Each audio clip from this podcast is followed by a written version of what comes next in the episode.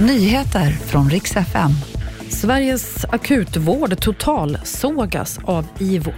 Och imorgon så lättar det äntligen, i alla fall för barnfamiljerna, efter årets fattigaste dag. På förmiddagen idag så kom alltså domen för spioneri för bröderna Kia.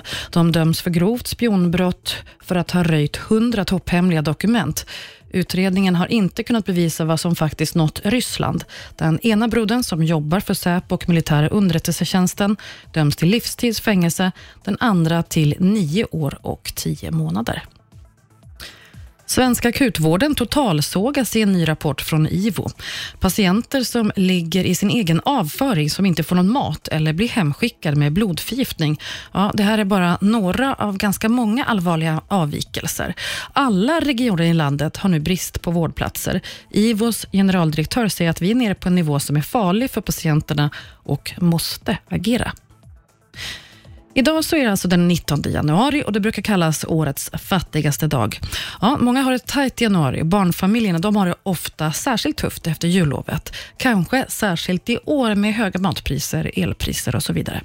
Att man räknar just idag, det beror på att imorgon då kommer årets första barnbidrag. Och då lättar det i alla fall lite för barnfamiljerna.